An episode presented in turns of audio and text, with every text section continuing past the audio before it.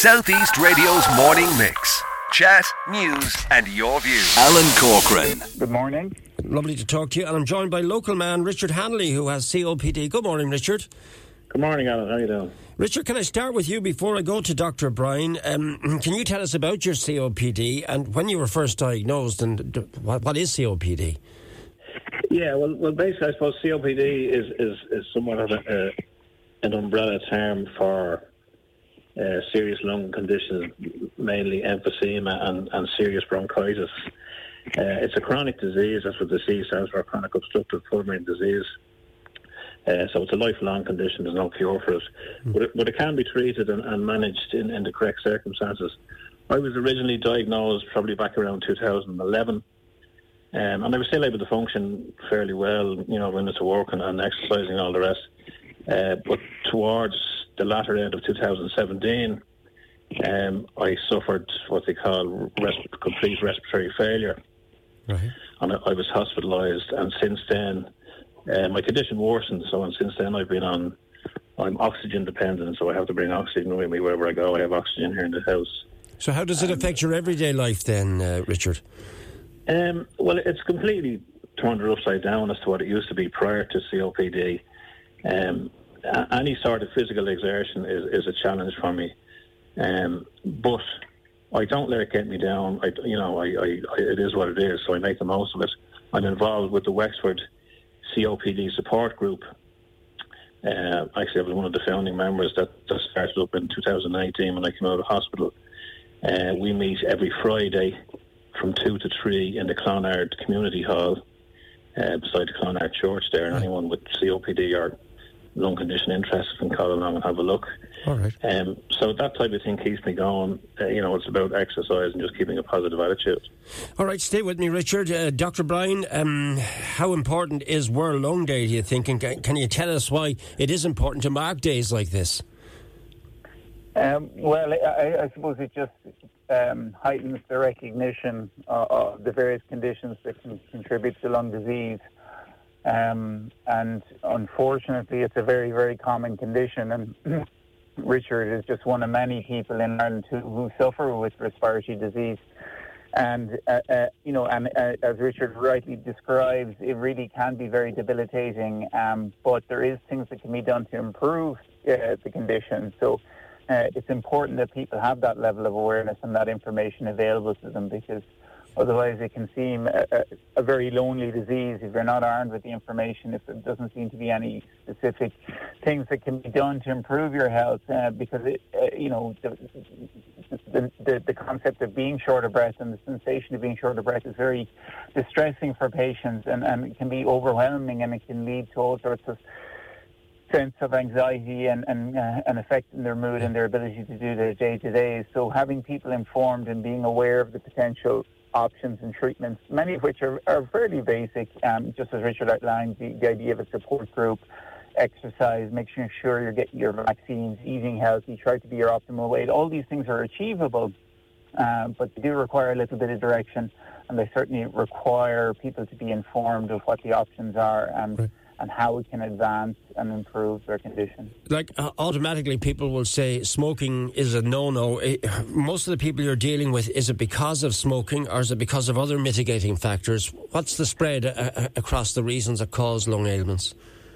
Well, certainly in the Western world, it is cigarettes is really the, the primary problem. I mean, it, you know, but, but but it can be it can be subtle. It can be a cigarette exposure if if, if a mother smokes during pregnancy. It can be an unusual exposure to cigarette smoke, or it can be biomass fuel in, in underdeveloped countries.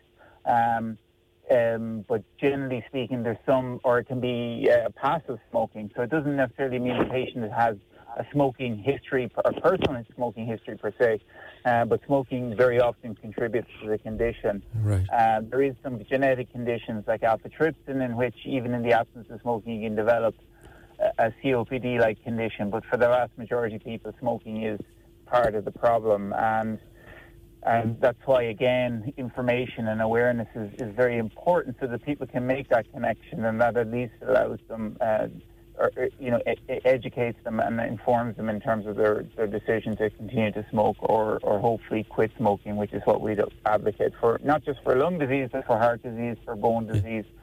I mean, unfortunately, there really isn't anything to recommend cigarettes, so it's really important that everyone gives it their best effort in terms of quitting. And thing, an easier thing to say than do very often for people who've smoked their whole lives. But it's, I think the key is just to, try to try do it in small steps and, and, and, and to consider the idea of smoking cessation every single day, and eventually um, yeah. you will succeed, even where you thought you wouldn't. Um, so it's important again that people are aware that people like Richard have succeeded, have made meaningful uh, recoveries from their condition, and have made meaningful strides in terms of their general health, and um, and can live with their condition rather than being dictated to by their condition. Yeah, I love that statement. Live with the condition rather than being dictated to it. Richard, uh, look, we've seen light at the end of the tunnel in terms of COVID over the last few months. Can you talk to us about the effect COVID has had on people who have had COPD and other lung conditions? Um, were you on even more tender hooks when all this was going on? And it's still out oh. there, but thankfully not as bad as it was. Absolutely, yeah. As I say, it's still there. People still need to be vigilant. But when it forced, uh, I mean, the, our COPD, working with COPD support group, uh, we were flying in terms of members coming in and helping people. And then COVID came along and shut everything down. Um, so that was an extra layer of uh, caution for, for people living with any sort of lung condition, uh, COPD. But in a strange sort of, I, I, used to get regular what they call exasperations or flare ups uh, of my COPD, chest infections that I have to get treatment for. But because during the lockdown I wasn't going out and I was doing all the the, the safety, following all the safety uh, information, we were I haven't had any. Yeah uh, you know, exasperations or chest infections. So what it, what it did was, so while it was a, a, frightening time, and it still is for a lot of people, and as we head into winter, and uh, we don't know where it's going to go, we learned a lot in terms of social distancing, the, the, ben, the real benefit of, of, hygiene and mask wearing when you go into crowded areas. Yeah. And do you still practice that? I do. If I go into the, the into the supermarket to do a bit of shopping, I always wear a mask and uh, wipe down the trolley and do all that sort of stuff. Right. So you're still being very vigilant about the whole thing. I'll, I'll still be very vigilant. It's, it's. I mean, it, it, demonstrated itself over the couple of years that I didn't have any infections. That it works. Okay, I, I got to round off this in a second. I want to go back uh, to uh, the doctor just one more time. I want to go back to Dr. Brian to get some advice about the importance of early detection and uh, screening. But in your case, like what Dr. Brian has said, have you turned your whole life completely around now? Is it is it a different Richard in every aspect of your life? Um, certainly in, in, in a physical way. I mean, I'm the same person. I'm still the same outgoing person that I've always been. There's things that I just can't do for physical restrictions. Yeah. Uh, but I, I, I mean, I, I could sit in the corner and cry about it, or I can focus on what I can do. Uh, you know, I, I, have a family, so I, I have great support here. But um, yeah, in terms of physical activity, I, I have to adapt, and, and I've tried to do that, and I continue to try to do that as best I can. Thank you so much, Richard. I'm going to leave the final word to you, Dr. Brian, and it, it revolves once again around the importance of early detection and screening. When should you, if you're concerned about any aspect of your lung health, when should you seek attention? Well, generally speaking, uh, we can detect early COPD um, around the ages of 35 to 40 uh, using uh, spirometry. Um, certainly, I, I, think the importance of screening is, is really uh, can't be emphasized enough because once you start developing symptoms, the disease is manifest, and it uh, very often, um, very often means that you've lost a significant amount of lung function at that point, uh, at the point where symptoms are starting to manifest. So, so we would ideally like everyone to, you know, uh, above the age of 40 to be screened with spirometry to, to assess whether there is any evidence of early airflow obstruction because it's amazing how, how influential that can be in terms of smoking cessation, in terms of exercise uh, programs, in terms of optimal weight, in terms of making sure everyone gets their vaccines.